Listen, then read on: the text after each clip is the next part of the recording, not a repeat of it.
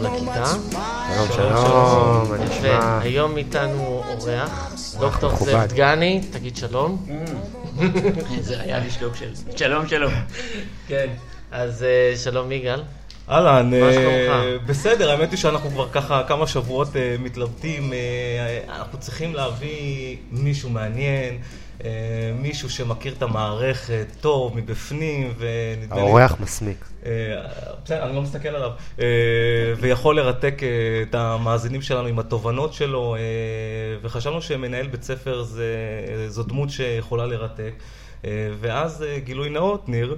כן, אה, גילוי נאות, אני מלמד בבית ספר שזאב דגני אה, הוא המנהל שלו, הגימנסיה העברית הרצליה תל אביב. אה, וחשבנו שיהיה מאוד מעניין אה, להביא אותך לפה, לשמוע קצת מהתובנות שלך. עקיבא, איך עבר עליך? התקופה... אה, בסדר, אני קצת אהיה עייף היום, לימדתי משעת אפס עד סוף- שעה עשירית. אז השעה העשירית הייתה הכי יעילה. כן. כמה כיתות לימדת? לנחש. אחד, שתיים, שלוש, ארבע, חמש כיתות. 11 אז זה. שיעורים כפולים. כן. טוב, רחמים עצמיים זה... לא, אנחנו משאירים- בסדר, אנחנו זה- משאירים זה- לסוף היה לך הפודקאסט. זמן לפרטני? לא, איזה. טוב.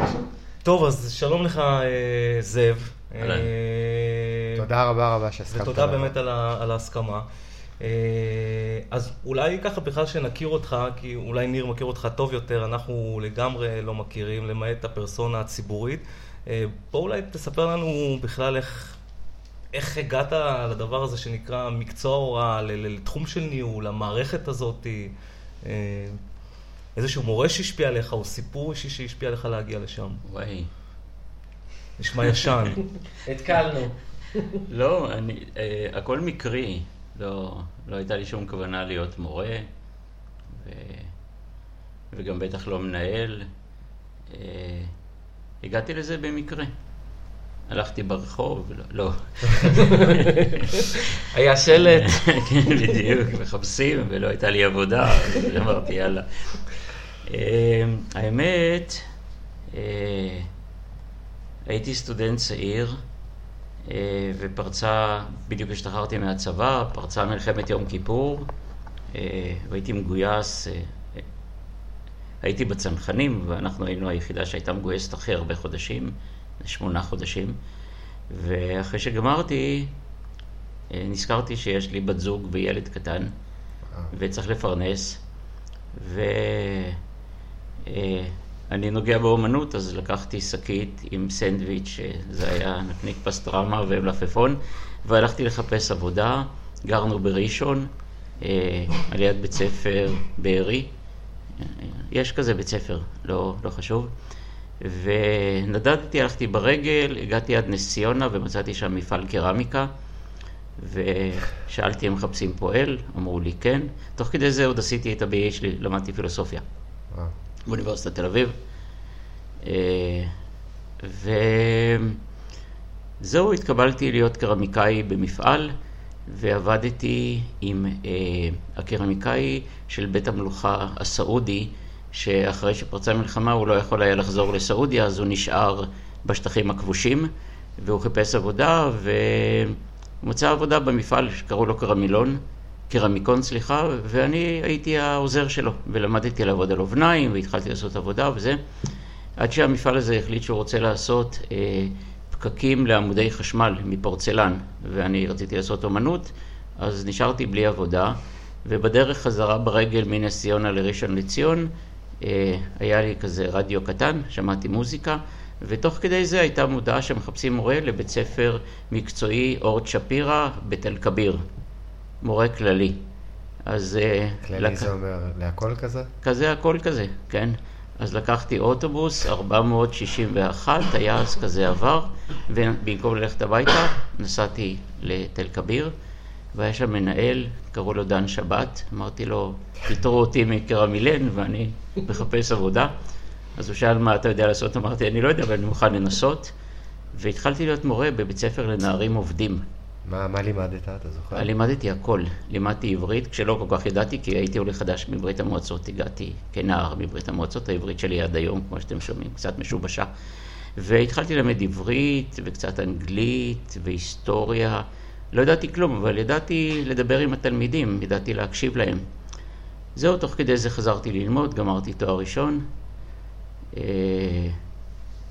ומה היה אחר כך? ואחר כך עשיתי תואר שני, ואחר כך התקבלתי למוסד שהוא אולי המוסד המעצב ביותר של החיים שלי, קוראים לו חופן חינוך פתוח ניסוי, היה מוסד כזה שהכשיר מורים והכשיר מחנכים לבתי ספר ניסויים ופתוחים ודמוקרטיים, אז עוד לא היו כאלה בתי ספר בארץ.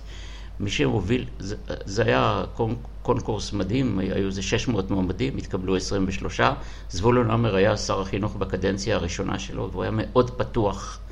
זו הייתה חוויה בלתי רגילה לעבוד עם האיש הזה, באמת, הוא עמד מאחורי הרעיון, ומי שהוביל את הפרויקט הזה, זה היה פרופסור משה כספי, שגם אצלו עשיתי חלק מעבודת הדוקטורט שלי אחר כך לימים, והיה חבר ומנחה וככה. ואיזיק הגאון שהיה העוצר ראשי של מוזיאון ישראל, ויוסף איך בשי. איך עוצר של מוזיאון אה, משתלב בקבוצה הזאת של החינוך? אה, בחינוך הפתוח אה, למדנו הכל. למדנו הכל, ולמדנו אומנות כ- כפדגוגיה יצירתית לעבודה. אז היה משה כספי, צבילם, שהיה, אני מקווה שאתם מכירים את השם, כן. יוסף בשי, שהיה המדען הראשי של משרד החינוך לימים, ואיזיקה, ופרד קאופמן, שעשה מוזיקה במערות בדרום אמריקה, וזו הייתה חבורה מופלאה של אנשים, ושכרנו בית בדרך חברון בירושלים, דרך חברון 47, ושם למדנו חמישה ימים בשבוע, מהבוקר עד הערב, ובערב היינו הולכים לשתות יין ובירה וזיונים. גרת בתקופה? גרתי בדירה, זה לא? זה הכל מוקלט, כן, אין שום בעיה. גרתי בדירה שכורה, אה, כן, הייתי כבר נשוי, הבת זוג שלי בדיוק גם למדה באוניברסיטת תל אביב, וככה. אז באופן, זה נשמע שממש באופן אקראי הגעת להוראה? לגמרי, ו- כן. אני רציתי להיות רופא, לימים למדתי, למ- אני בוגר בית ספר לרפואה, אבל זה כבר הייתה תקופה מאוחרת יותר. זהו, ואז למדתי בחופן, וזו הייתה חוויה בלתי רגילה. אתה יודע, זה כל כך מפתיע, כי היום אה, מדברים איתנו חדשנות של מורים, פדגוגיה, וכאילו... הרעיונות האלה, אפילו ברמות שאנחנו לא מכירים היום, היו פה מאז, ואתה לא רואה הרבה...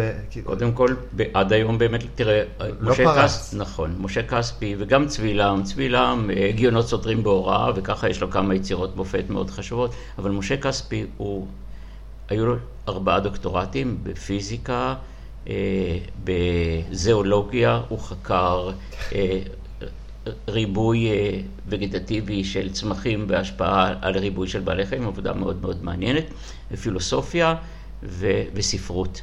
והוא כתב מלא דברים מאוד מאוד מעניינים, יש לו ספר מי חושב, שהוא ספר מאוד פורץ דרך, ועוד ספר שקוראים לו כל אתר ואתר, זאת אומרת שמקום התחנכות יכול להיות בכל מקום, בכל רגע, וככה דברים מאוד מאוד היה מעניינים. לך חבורה של אנשים שהתאהבו בחינוך. שהתאהבו והבינו את ה...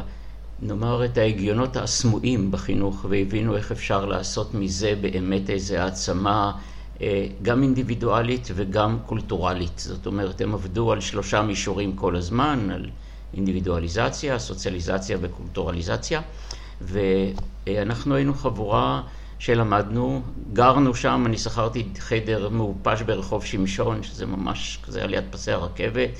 חדר, השירותים היו בחוץ בחורף, הייתי הולך ומשתין בדרך כי היה נורא קר וככה. זו הייתה חוויה בלתי רגילה. ואז ככה קיבלתי תעודת הוראה, שלא התכוונתי, אבל אז זאת הייתה חוויה מעצבת. ומתי כדי- אתה בעצם הופך להיות מנהל? אה, גם זה היה לגמרי לגמרי מקרי.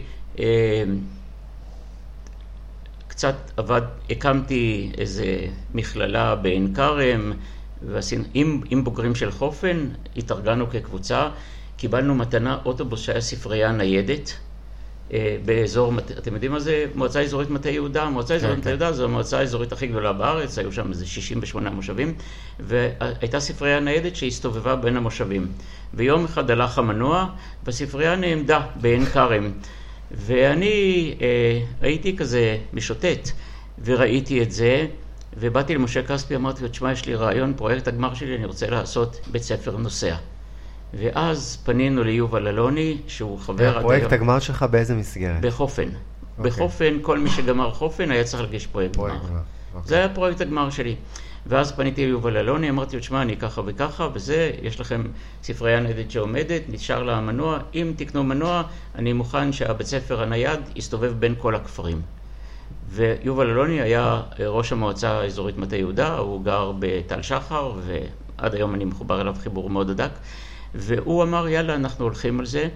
וקנו מנוע, מנוע חדש לספרייה הניידת, זה אוטו צהוב כזה, אתם יודעים, אני לא יודע אם אתם יודעים, כזה היה נוסע בין היישובים. ואני ועוד אה, שלושה חברים אה, התקנו בו טלוויזיה, זה, לא, שום דבר לא היה מקובל, ורמקולים, והשגנו קלטות, ו... אז זה היה מדהים, והיינו מגיעים למושבים, פותחים את הכל, עושים מוזיקה, וכל הילדים, היו שם ילדים שבחיים לא יצאו 20 קילומטר מירושלים, לא, בחיים לא היו בירושלים. עכשיו, זה מושבים אבל שיש בית ספר רגיל בשעות הבוקר.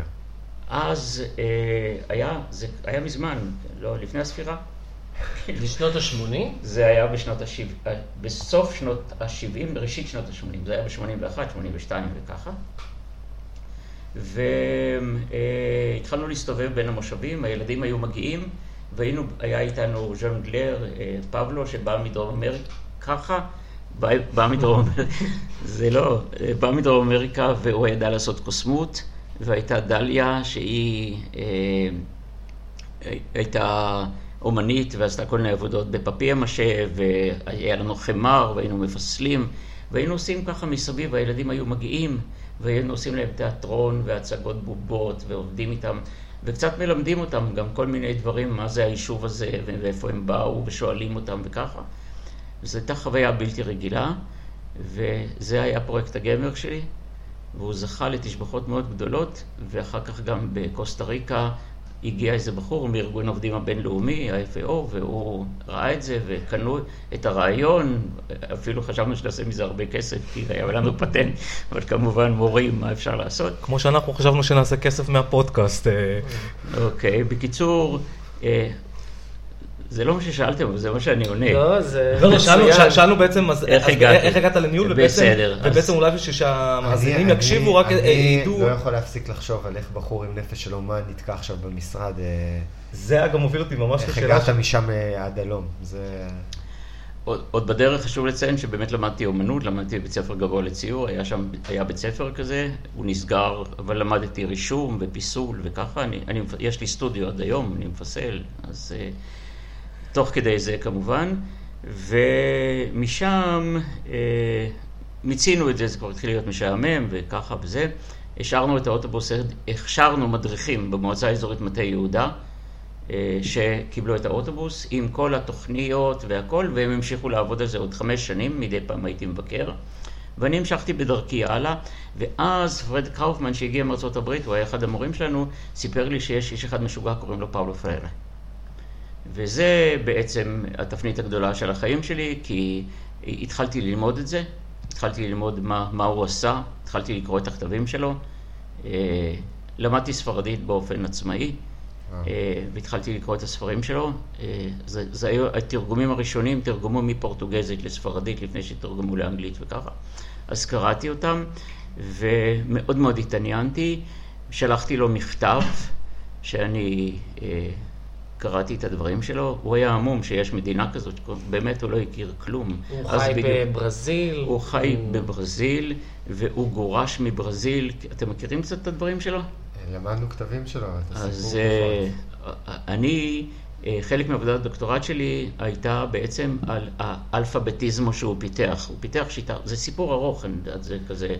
אולי... אולי רק נדע, מפגש איתו קצת, זה יהיה... אז... Uh, המתודה שלו היא מרתקת אותי עד היום הזה,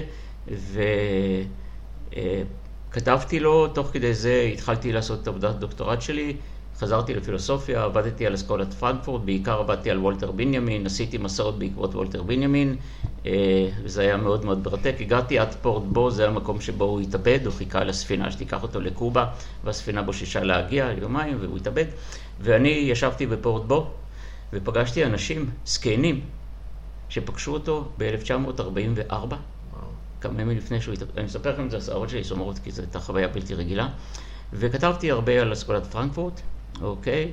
מוולטר בנימין עבדתי קצת על אורקהיימר ואדורנו, כי אדורנו עניין אותי בעיקר כי הוא היה אה, בעצם איש רב תחומים, הוא עסק במוזיקה, עסק באומנות, ורציתי לראות קצת את ההסתכלות של ניאו-מרקסיזם על כל התופעות, אוקיי? כמו שאתם רואים, עשיתי פיזור גדול. ופאולו הזמין אותי לעבוד במקסיקו.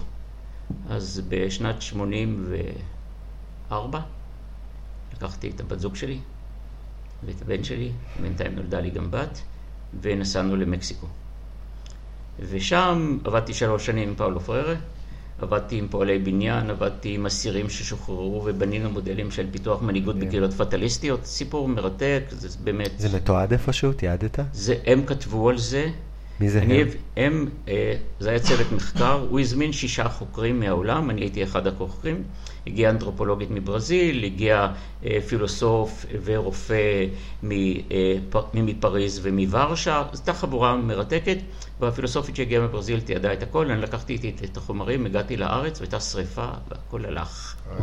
יש לזה עותק, אני כבר עשר שנים מחכה שישלחו לי, עוד לא שלחו. ככה, זה דרום אמריקה זה. מניאנה זה מחמאה, זה דופו מניאנה, אבל זה, זה מה שקורה. ויש תיעוד על זה, יש תיעוד בהחלט. החוויות האלה, אתה. יצרת, זה, זה התקשר לך באופן חזק למה שקורה בארץ, או שזה היה... רק לימים כשחזרתי לארץ זה התקשר אליי חזק, מה, ש, מה שכן, בהחלט, כן. גם פוליטית כמובן, וגם אה, פדגוגית. זהו, אז היינו שלוש שנים במקסיקו, עבדתי בקולכיו דה מחיקו, שזה בעצם אוניברסיטה פרטית, אבל עבדנו בסמוך לאונם. האונם זה האוניברסיטה האוטונומה דה מחיקו, שזו האוניברסיטה הגדולה ביותר בעולם, פועלים שהיו אנאלפביתים התחילו ללמוד BA באוניברסיטה. זאת חוויה בלתי רגילה, על פי המודל הפרריאני. אה, השיטה שלו, רק בשתי מילים, זה אני אלמד אותך בתנאי שתלמד את האחר. והלמידה תהיה לא כשאתה מקבל, אלא כשאתה מקבל ומיד נותן. וככה זה התפתח מודל מרתק לגמרי. אני הייתי שבוי שלו, ובאמת אה, עבדתי איתו מאוד מאוד צמוד, וכשהוא חי... חלה בכלייתו, אני סעדתי אותו ממש אה, תקופה מאוד מאוד אינטנסיבית, עזבתי את הבית, גרתי איתו בדירה, סיפור שמה, במקסיקו, כן, באזור, ברחוב שקוראים לו אינסורחנטס, זה הרחוב הארוך ביותר בעולם, אה, שזה מגיע עד הבית של דייגו ריברה ופרידה קלו, שזה גם סיפור מרתק, אבל טוב, נו, אתם מבינים. כן, לא, אנחנו עוד רוצים לצלול לתוך השאלות אה, של הכאן ועכשיו. ואז חזרתי, חזרתי לארץ אחרי שלוש שנים. וכבר היה לי דוקטורט וככה, ורציתי ללמד באוניברסיטה. יצרתי קשר עם האוניברסיטאות, רק אוניברסיטת הנגב ענתה לי. אבל זה נראה לי רחוק, לא בא לי, גרנו בדיוק, עזרנו את ירושלים, באנו לתל אביב, ואז הלכתי לרשום את הילדים שלי בבתי ספר, ולא ידעתי איפה לרשום, אז באתי לעיריית תל אביב למינהל החינוך, והייתי פרוע לגמרי, באתי יחה, זה פשוט הייתה חוויה בלתי רגילה. באתי לעיריית תל אביב למינהל החינוך, ואמרתי שאני מחפש אה, שני בתי ספר לבן הגדול שלי ולבת שלי. אז יוצא איש גבוה, אה, אומר, שואל אותי מי אני, אני אומר לו, אני ככה וככה, אז הוא אומר, אתה רוצה לנהל בית ספר? ככה? ככה, לגמרי, קוראים לו יאיר לוין, הוא היה מנהל מינהל החינוך של עיריית תל אביב. אז אני אומר לו, אני מחכה לתשובה מהאוניברסיטאות וזה. הוא אומר, עזוב, בוא, תלמד, תנהל בית ספר. אה, יש לי בן, הוא אומר, קוראים, קוראים לו אורי, הוא לומד בעירוני ד', הוא מאוד ישמח שתבוא לנהל את הבית ספר. מה הוא ידע עליך, האיש הזה? הוא רק שאל אותי שתי שאלות, מה למדתי, מה עשיתי, וככה. הם היו במצוקה, היה שם מנהל שיצא לשבתון, והם לא ידעו מי ינהל, אף אחד לא רצה לבוא לשנה. ואני, ואני הלכתי לנהל את עירוני ד', והייתי מנהל עירוני ד' מ-89. אני איש של שש שנים, חוץ מהגימנסיה, כל עבודה שלי לעולם לא תהיה יותר משש שנים. חוץ מהגימנסיה. חוץ מהגימנסיה. בגימנסיה זה כבר מכפיל את זה. זה מכפיל, זה 12 שנים, כן. כן. וואו, אז גם התפקיד הניהולי קרה באקראית, כלומר אקראיות מלווה, לגמרי, מלווה את המקצוע הזה שלך. ואז אה, לא היה לי שום מושג בניהול, בחיים לא ניהלתי. אה, והלכתי לעירוני ד', היה בית ספר מפורק. מפורק. ולא ידעתי מאיפה אני מתחיל. ויש לי בת זוג הרבה שנים, שאני מאוד אוהב אותה, מאוד מחובר אליה, והיא ככה עזרה לי לחשוב את העבודה. אני עשיתי, הייתי מגיע הביתה, הייתי מנתח איתה איך עבר היום וככה, אני עושה את זה הרבה פעמים גם היום, עד היום הזה, והתחלתי אה, לנהל. עכשיו הייתי ילד, הייתי בן 34, בעירוני ד' היו טייקונים, בן יוסף וכל מיני כאלה, כולם ניהלו שם עד גיל 80. פתאום מגיע איש בן 34, והיו עוד לא התגלחתי, פעם בשבוע הייתי קצת מתגלח. כול- כולם חשבו שאני תלמיד בכיתה י"א, אפילו לא נתנו לי צ'אנס להיות בי"ב, כולם חשבו שאני בי"א, זה היה מאוד מצחיק. וניהלתי את הבית ספר הזה, ועשיתי אותו שש שנים, ובאמת אה, הייתה לי חוויה בלתי רגילה. חלק מהחברים שלי היום הם תלמידים שהיו בעירוני ד'. אוקיי, איילת שקד. כן, כן, אה, כמה גדולי עולם יצאו משם, זה... לא, אבל אור אלר וליאור שליין והמון אנשים טובים שלא כולם בתקשורת, חלק מהם היום באמת באקדמיה, רופאים הרבה מאוד. הייתי מחנך כל השנים האלה, תוך כדי זה שניהלתי את בית הספר. זהו, ואחרי שש שנים אמרתי מספיק, ואז הזמינו אותי לבוא לתל חי, ובאתי לתל חי, הייתי סגן נשיא לעניינים אקדמיים, הקמתי בית ספר לחינוך, הקמתי בית ספר לימודי שלום, העברנו אותם בות"ת ובמל"ג, בניתי תואר שני לחינוך, ואחרי זה שש, שוב שש שנים הלכתי למנדל, וניהלתי את מנדל שש שנים, וגם שם, וככה, והתגלגלתי. ועוד היו גלגולים רבים בדרך. תוך זה- כדי זה למדתי רפואה. לא, תוך כדי זה למדתי רפואה. מעניין- הסיפור, גם לפה, גם לגימנסיה הגעתי לגמרי במקרה, שלא יהיה ספק.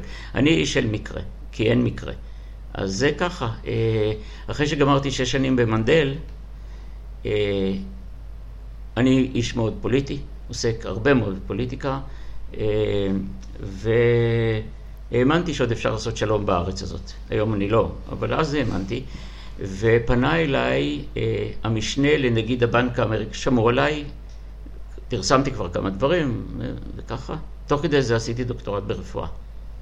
אה, למדתי רפואה, אה, לא יכולתי להיות רופא כי כבר הייתי מבוגר, אז הלכתי לעשות עבודת מחקר על מחלה שקוראים לה טלסמיה, היא מחלה שנוצרת כתוצאה בעיקר, היא מחלה גנטית, נוצרת כתוצאה מנישואי קרובים, יש הפרת איזון בין כדוריות הדעות, לא חשוב כרגע, עם תופעות, אני יותר בדקתי את התופעות הנפשיות, היו לי שני מנחים מדהימים, מירן דולב, שהיה פעם קצין רפואה ראשי, והיה ראש בית ספר לרפואה, ורבקה כרמי, שהייתה עד עכשיו לא מזמן נשיאת אוניברסיטת הנגב, והיא הקימה את הפקולטה לרפואה בבאר שבע, והייתה ראש בית ספר לרפואה, שניהם היו המנחים שלי, ועשיתי PhD ולא MD, כי, כלומר, גמרתי את המסלול, וכשכולם הלכו להתמחות, אני הלכתי לעשות PhD.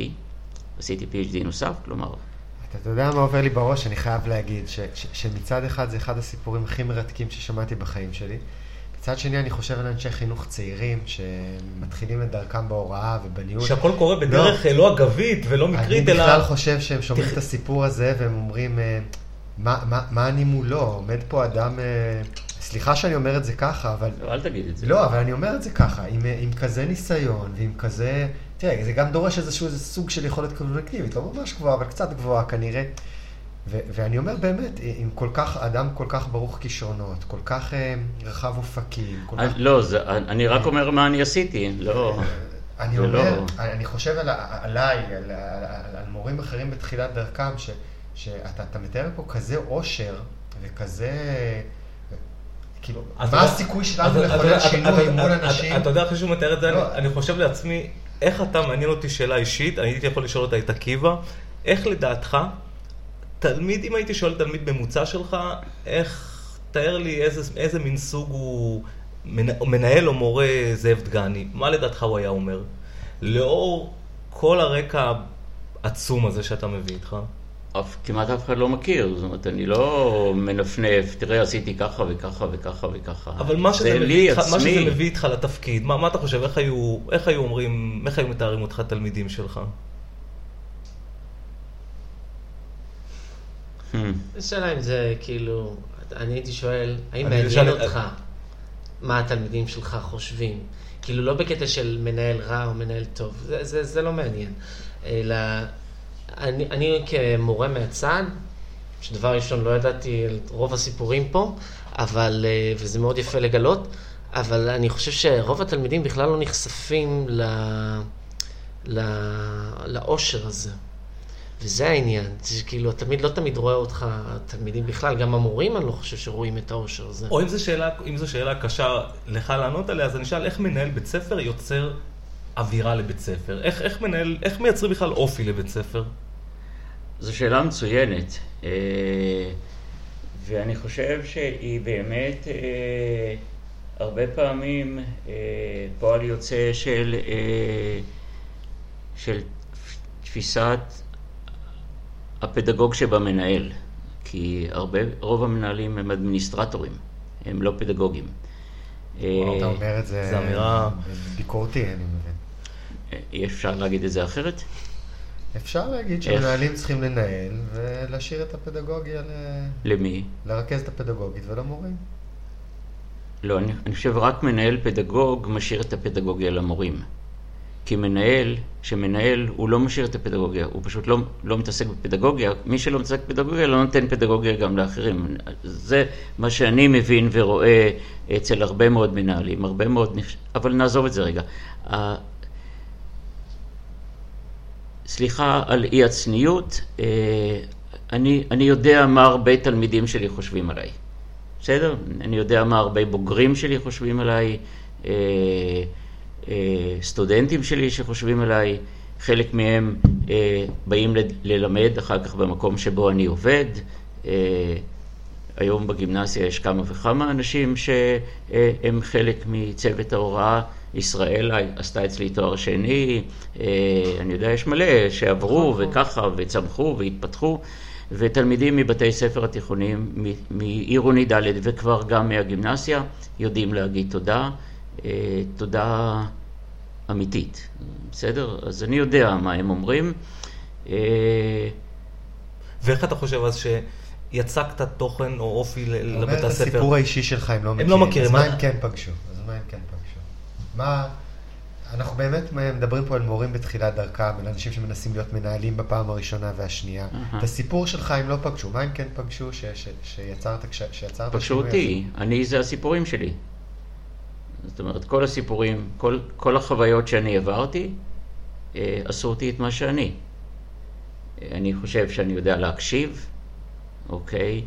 אה, אני חושב שאחרי ניסיון כל כך הרבה שנים, אפשר לגמד אגו, לא צריך אגו בשביל להיות ב, בתוך חבורה של חברים. המורים הם חברים, הרבה פעמים גם תלמידים הם חברים.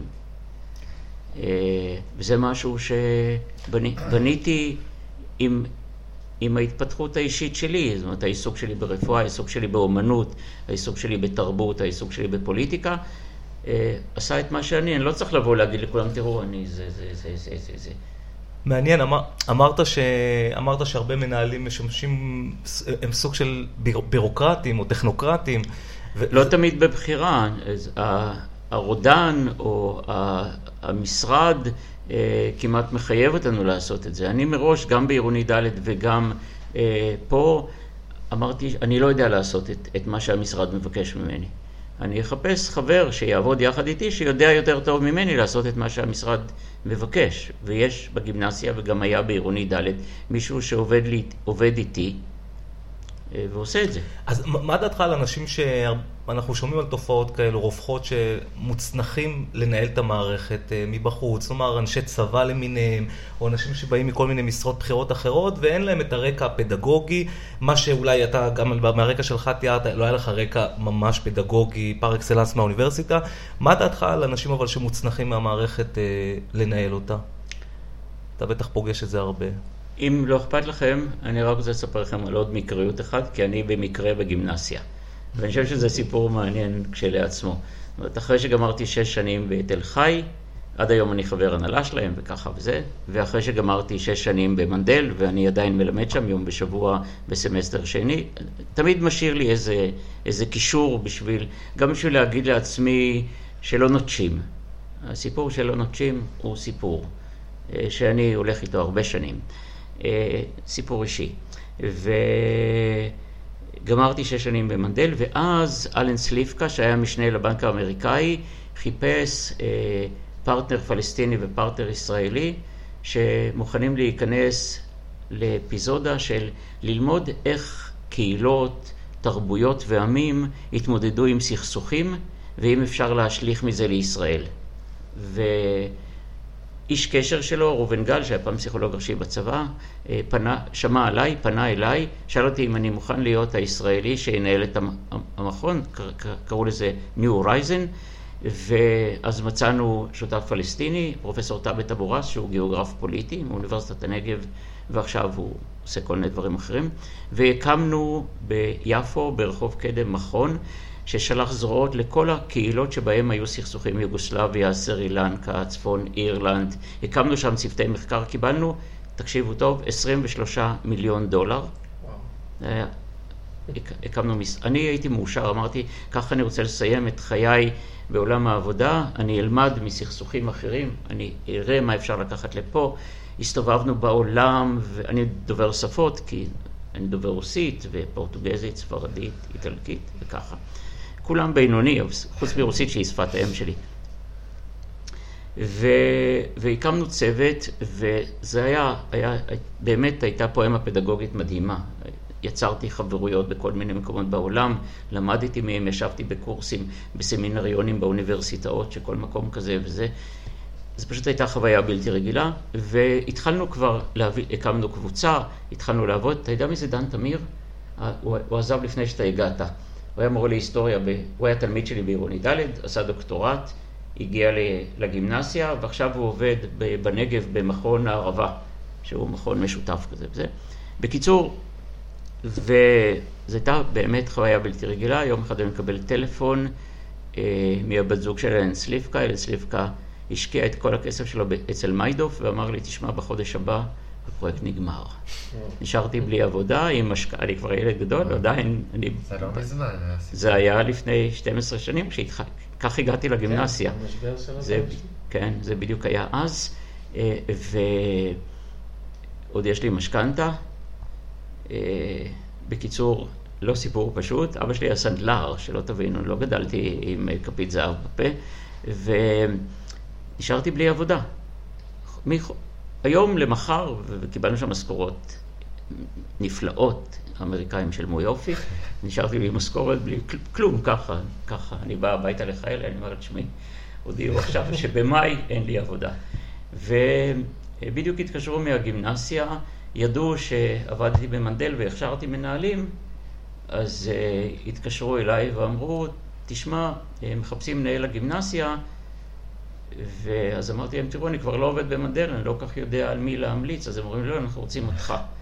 אז אמרתי, אני לא יודע, אני עכשיו נוסע, בדיוק הייתי באיזה אה, סמסטר, אני מלמד בסיינה, אה, גרמשי, אתם יודעים מי זה גרמשי, אנטוניו גרמשי? כן.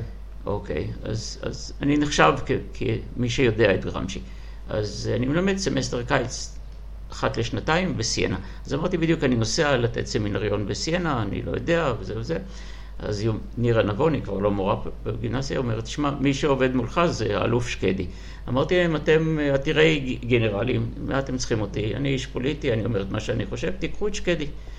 אז היא נתקעה, ואחרי יומיים חזרו אליי, אמרו, אנחנו לא רוצים עוד גנרל, היה לנו חולדאי, היה אלוני, אנחנו רוצים פדגוג. ואני הייתי עם משכנתה בלי עבודה. אמרתי, טוב, מקרה, אני לא מנהל. עכשיו, ידעתי שבגימנסיה כל שנתיים העיפו מנהל. אז אמרתי, אני אהיה שנתיים. בינתיים אני אמצא לי מקום עבודה נורמלי, ואני אלך לשם. ובאתי לגימנסיה, אני כבר שתים, התחלתי את השנה ה-12 שלי, גם, כמו שאתם שומעים, מקרי לחלוטין, לחלוטין לא הייתה לי שום כוונה ללכת לנהל, הייתי שבע מניהול, אהבתי את העבודה שלי כמנהל פדגוג, אבל לא חשבתי שאני... אבל מה sub, מה sub, אני לא יודע אם יש סאבטקסט למה שאתה אומר, אבל שאלתי אותך מה אתה חושב על מנהלים שמוצנחים, או דרך תפקידי צבא? גם אני הוצנחתי, מה, לא הוצנחתי? אתה יודע, עד, אה, עד שחולדאי הגיע, אה, בגימנסיה הייתה מסורת להצמיח מנהל מתוך הצוות. עד ששני מנהלים אחרונים הוכיחו שאפשר לפתוח את זה החוצה. ואז הביאו את חולדאי וככה וככה. אז, תראה, אמ, בתור צנחן אני אין לי בעיה עם הצנחות. יש הצנחות טובות. אם אתה יודע ליפול נכון, על הצד, ואתה לא שובר צלעות, ואתה יודע לקום אחר כך ולקפל את המצנח ולראות שהכל בסדר, זה יכול להיות יופי. אז אם אתה... אני גם חושב יותר מזה, אני חושב שארגון חי ונושם צריך להתרענן לא רק מתוך הצמיחה, אלא גם מתוך הצנחה. זאת אומרת, זה צריך להיות גם ככה וגם ככה. וזה נכון בתנאי שיש איזה קבלות, לא תמיד יש איזה... אז באת מבחוץ, מה, מה היום במבט 12 שנים מאוחר יותר היו האתגרים הגדולים שלך אז, שהתחלת בגימנסיה? אמון ויציבות. אלה היו שני האתגרים הכי גדולים. אני אתן לכם דוגמה, אני הגעתי, אה, הייתה מנהלת שלפני שהיא הגיעה לגימנסיה, הייתה מנהלת האגף לחינוך על יסודי במשרד החינוך, שזה תפקיד מאוד בכיר, ומי שהביא אותה זה שמשון שושני, שהיה מנכ"ל המשרד, והוא היה יושב ראש הוועד המנהל של הגימנסיה. הוא חשב שהיא תושיע את הגימנסיה, הביא אותה, וכמו קודמיה, היא אחרי שלוש שנים אמרו לה תלכי, ואז אני באתי, החפיפה שעשיתי איתה הייתה המפתח של החנייה והשלט של הטלוויזיה בחדר, שאני אגב אף פעם לא השתמשתי. והיא הלכה. ואז גיליתי שיש שלוש סגניות בגימנסיה, אין מנהל, שלוש סגניות, שונאות אחת את השנייה, לא מדברות אחת את השנייה, ורק מכשילות אחת את השנייה. זאת אומרת, אם אחת הייתה אומרת ככה, אז השנייה הייתה אומרת אחרת, וככה. והיה לי ברור שאי אפשר ככה לעבוד. עכשיו, הן קבועות במערכת, ואתם יודעים, להוציא מורה קבוע במערכת זה סיפור מאוד מאוד קשה. כן. ואני החלטתי שאני לא... ואז מצד אחד התחלתי להזיז את האנשים המבוגרים, שגם היו מכשילים תלמידים, היו מגיעים לסוף י"ב, ואז אומרים, עכשיו אנחנו נראה לכם, הפרעת לי בשיעורים וזה, נדפוק אותך בציון מגן, נדפוק אותך בזה, כל מיני כאלה. והדבר השני זה, הייתה שם כל הזמן תחנת רכבת של בעלי תפקידים. והחלטתי שאני לא מביא אף אחד מבחוץ, אלא מצ... מגלה בתוך הצוות, חלקם ותיקים, אגב הם עד עכשיו בתפקידים שלהם, ואני בונה צוות יציב, גם אם לא תמיד זאת הבחירה הראשונה שלי, אבל זה מה שיש בבית ספר, ואני יוצר אמון, אמון כלפי כולם, גם למעלה כלפי המשרד, גם כלפי העירייה, גם כלפי בית ספר וגם כלפי ההורים. אז באמת יציבות ואמון הם היו שני האתגרים הכי גדולים שלי. אבל אם נשאל אותך מזווית אחרת, הרי רוב המור, הרבה פעמים מורים לא באמת מכירים את הקשיים שאיתם צריך להתמודד בסוף המנהל, שהוא נמצא במשרד שלו לבד, עם כל האחריות הכבדה. כן. אם, היית, אם הייתי שואל אותך, מה, מה לדעתך הקושי, או שניים, שלושה קשיים הכי עיקריים שמנהל ממוצע מתמודד איתם בתפקיד שלו, מה, מה היית יכול לתאר? מלבד יציבות, וכמו שאתה תיארת, וזה היו האתגרים האישיים שלך. אני מדבר יותר על קשיים שמנהל ממוצע מתמודד איתם. תראה, אני חושב שה... ה... התשובה לשאלה הזו היא תשובה שנבנית מהתקופה שבה היא נשאלת. זאת אומרת, היום אני חושב שהתשובה שה... שאני אתן לה זה, אני חושב, האתגר הכי חשוב של מנהל, זה לפתח כישורי התנגדות. זה הסיפור. אתה ממש חוזר למורים שלך, למורים הפילוסופיים שלך. אה, נכון? פדגוגיה ביקורתית. ביקורתית. תראה, זה אני, אה, אוקיי. אה, אני חושב שזה הסיפור. היכולת באמת לעמוד מול יש הר געש עכשיו שהולך להתפוצץ פה, להתפרץ פה, ו... והתפקיד שלי לעשות ככה, לחסום. היום היה סיפור מדהים בבית אתה חושב שמנהל, סליחה שאני קוטע אותך, אתה חושב שבאמת מנהל שנמצא בתפקיד אה, ממלכתי, אה, ציבורי, אה, התפקיד שלו זה בעצם אה, ליצור, לעצב, אה, לעצב תודעה של התנגדות בקרב תלמידים או מורים? לאור התפקיד הציבורי הזה שלו? בטח, אני חושב שכן. אני חושב שכן. אני חושב, תראה, אה, בית ספר הוא בבואה של חברה. היום בבואה של חברה היא בבואה, רק היום עמדתי בסיטואציה מאוד קשה. אה, עוד לא סיפרתי את זה בבית ספר, כי זה היה בצהריים. אה, מתקשרת אליי מורה ואומרת שישנם תלמידים שרוצים לצאת מוקדם מבית ספר כי הם בצום גדליה. נכון היום, צום גדליה? היום, היום. כן. אגב, אני בוגר ישיבה קטנה בכפר חב"ד, שלא... כשבאתי לארץ חזרתי בתשובה.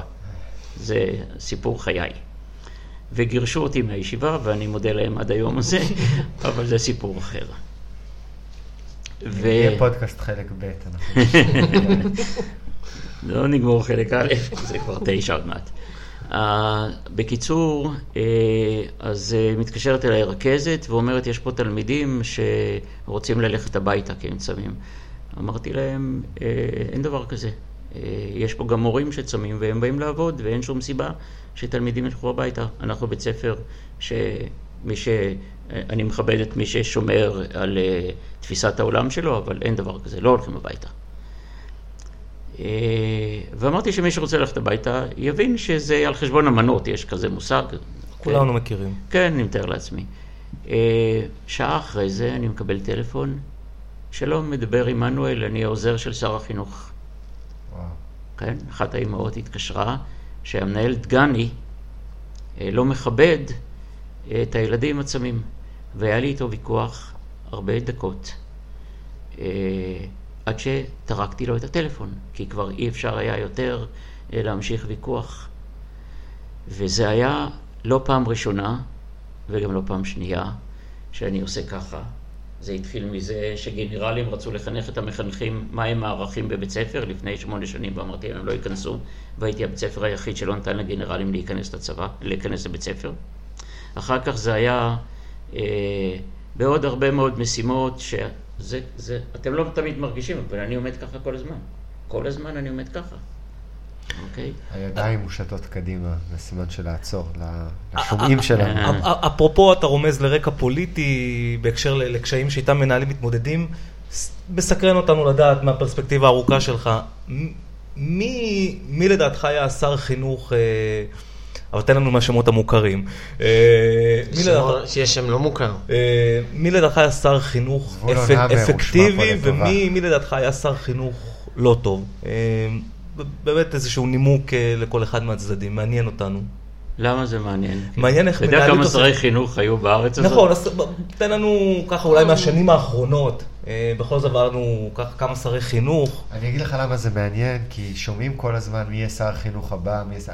כמה זה באמת משפיע? כמה זה באמת משנה? כן, זו השאלה העיקרית. אתה, זה אתה, פחות ראית, משנה. אתה ראית המון שרי חינוך, מה זה משנה?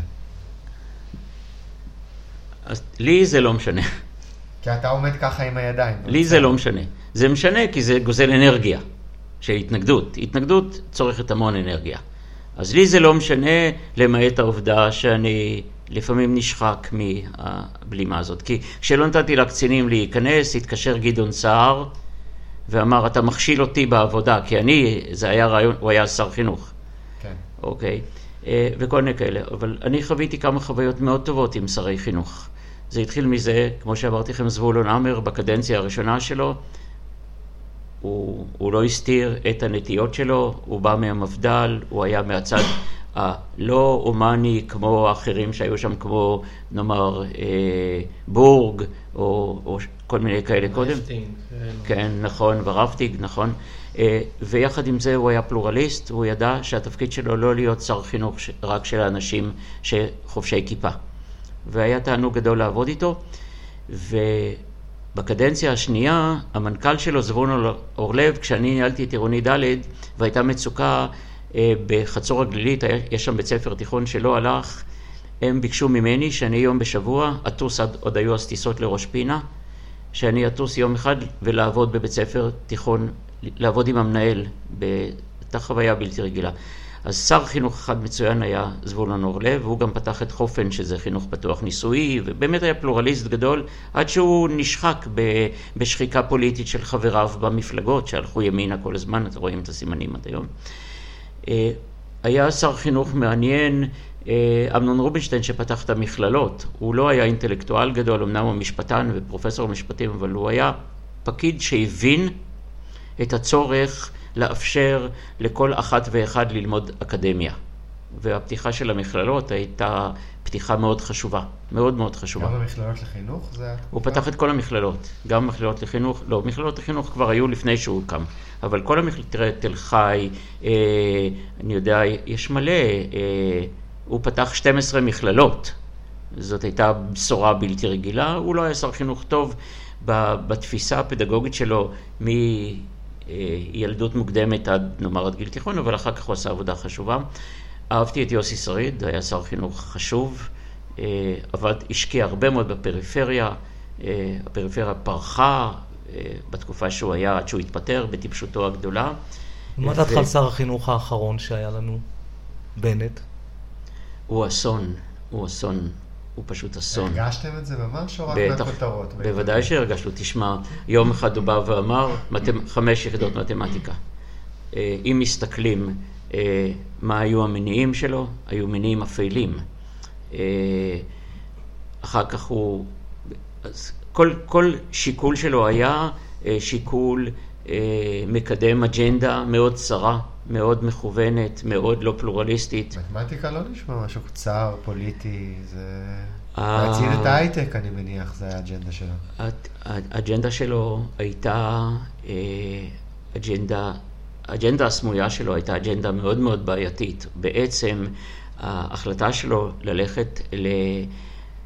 לכוון הכל למתמטיקה, זה בשביל לנקות את השטח שהוא יוכל לעשות בעצם מתחת לפני השטח את, את קידום היהדות. והוא עשה את זה. הוא עשה את זה בהרבה מאוד בתי ספר, הוא הכניס מתנדבות דתיות, הוא הכניס כל מיני אה, עמותות. תכנים חדשים, הוא עשה צנזורה על טקסטים ספרותיים אה, גדולים מאוד, אבל כלפי חוץ הוא נפנף במתמטיקה חמש יחידות. אז היה חמש יחידות מתמטיקה, שגם לזה היו השלכות, כי פתאום ללמוד שלוש יחידות מתמטיקה היה בזוי, לעשות ארבע יחידות מתמטיקה היה לא נחשב, וזאת טעות גדולה מאוד.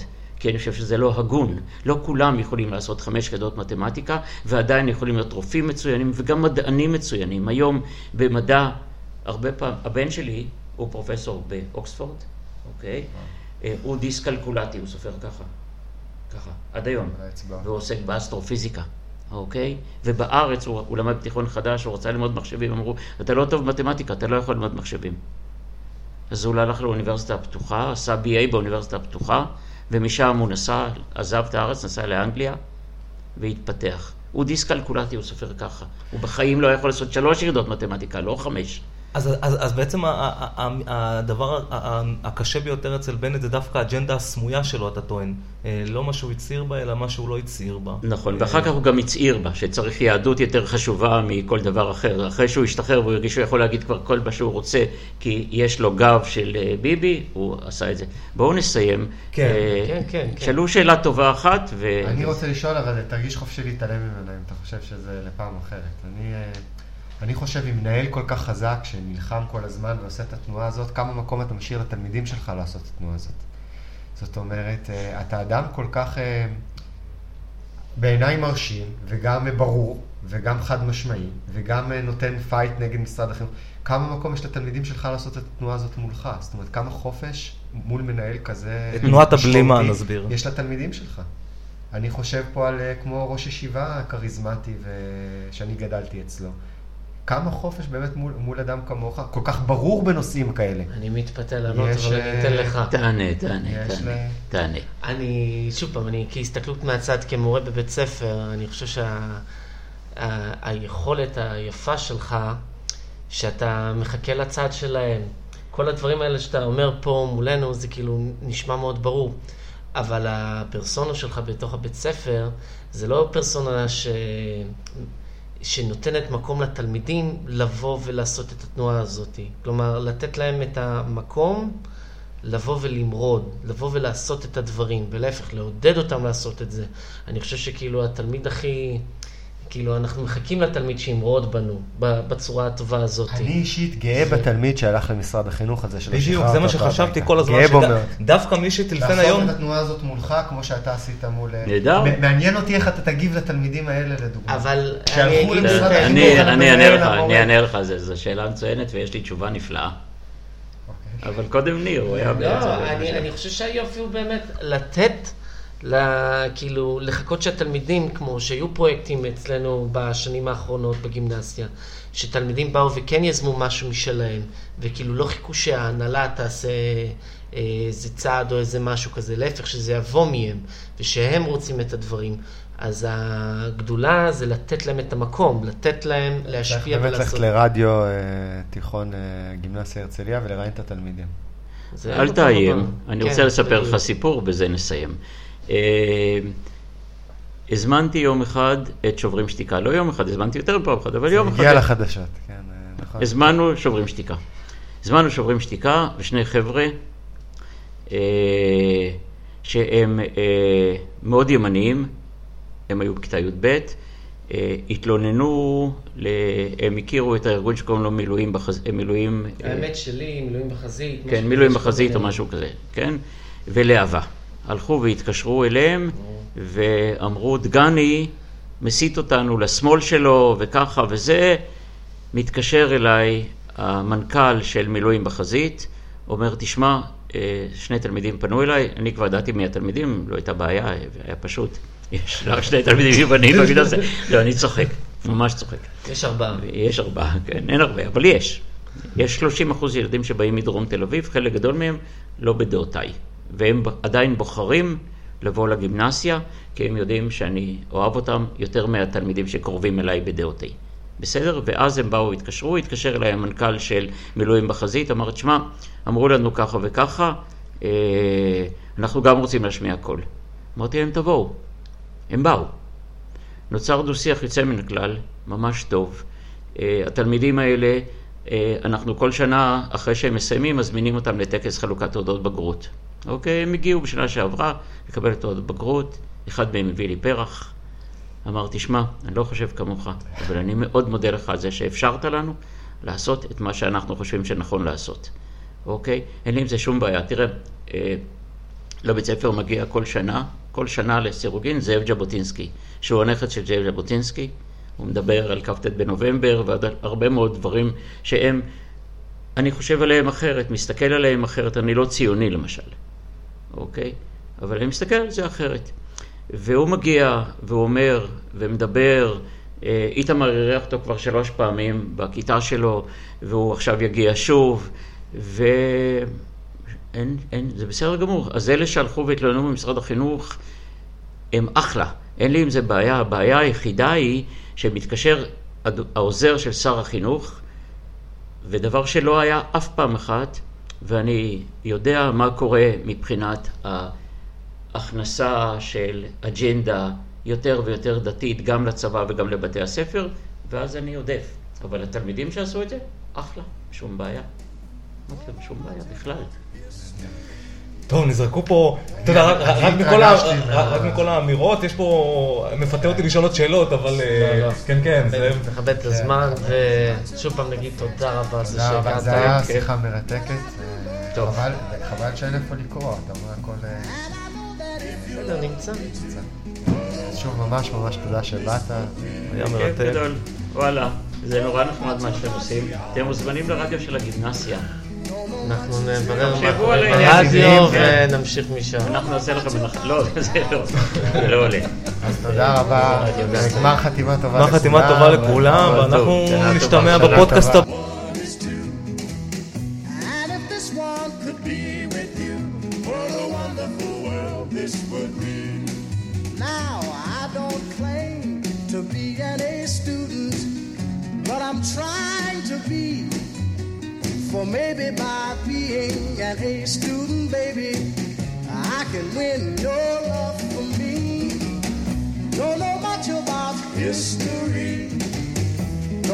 much biology.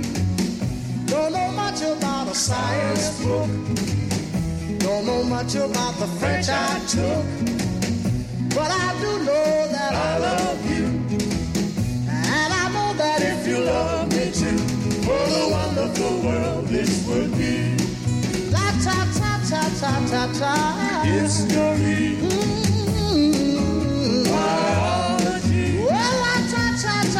cha cha cha cha. Yeah.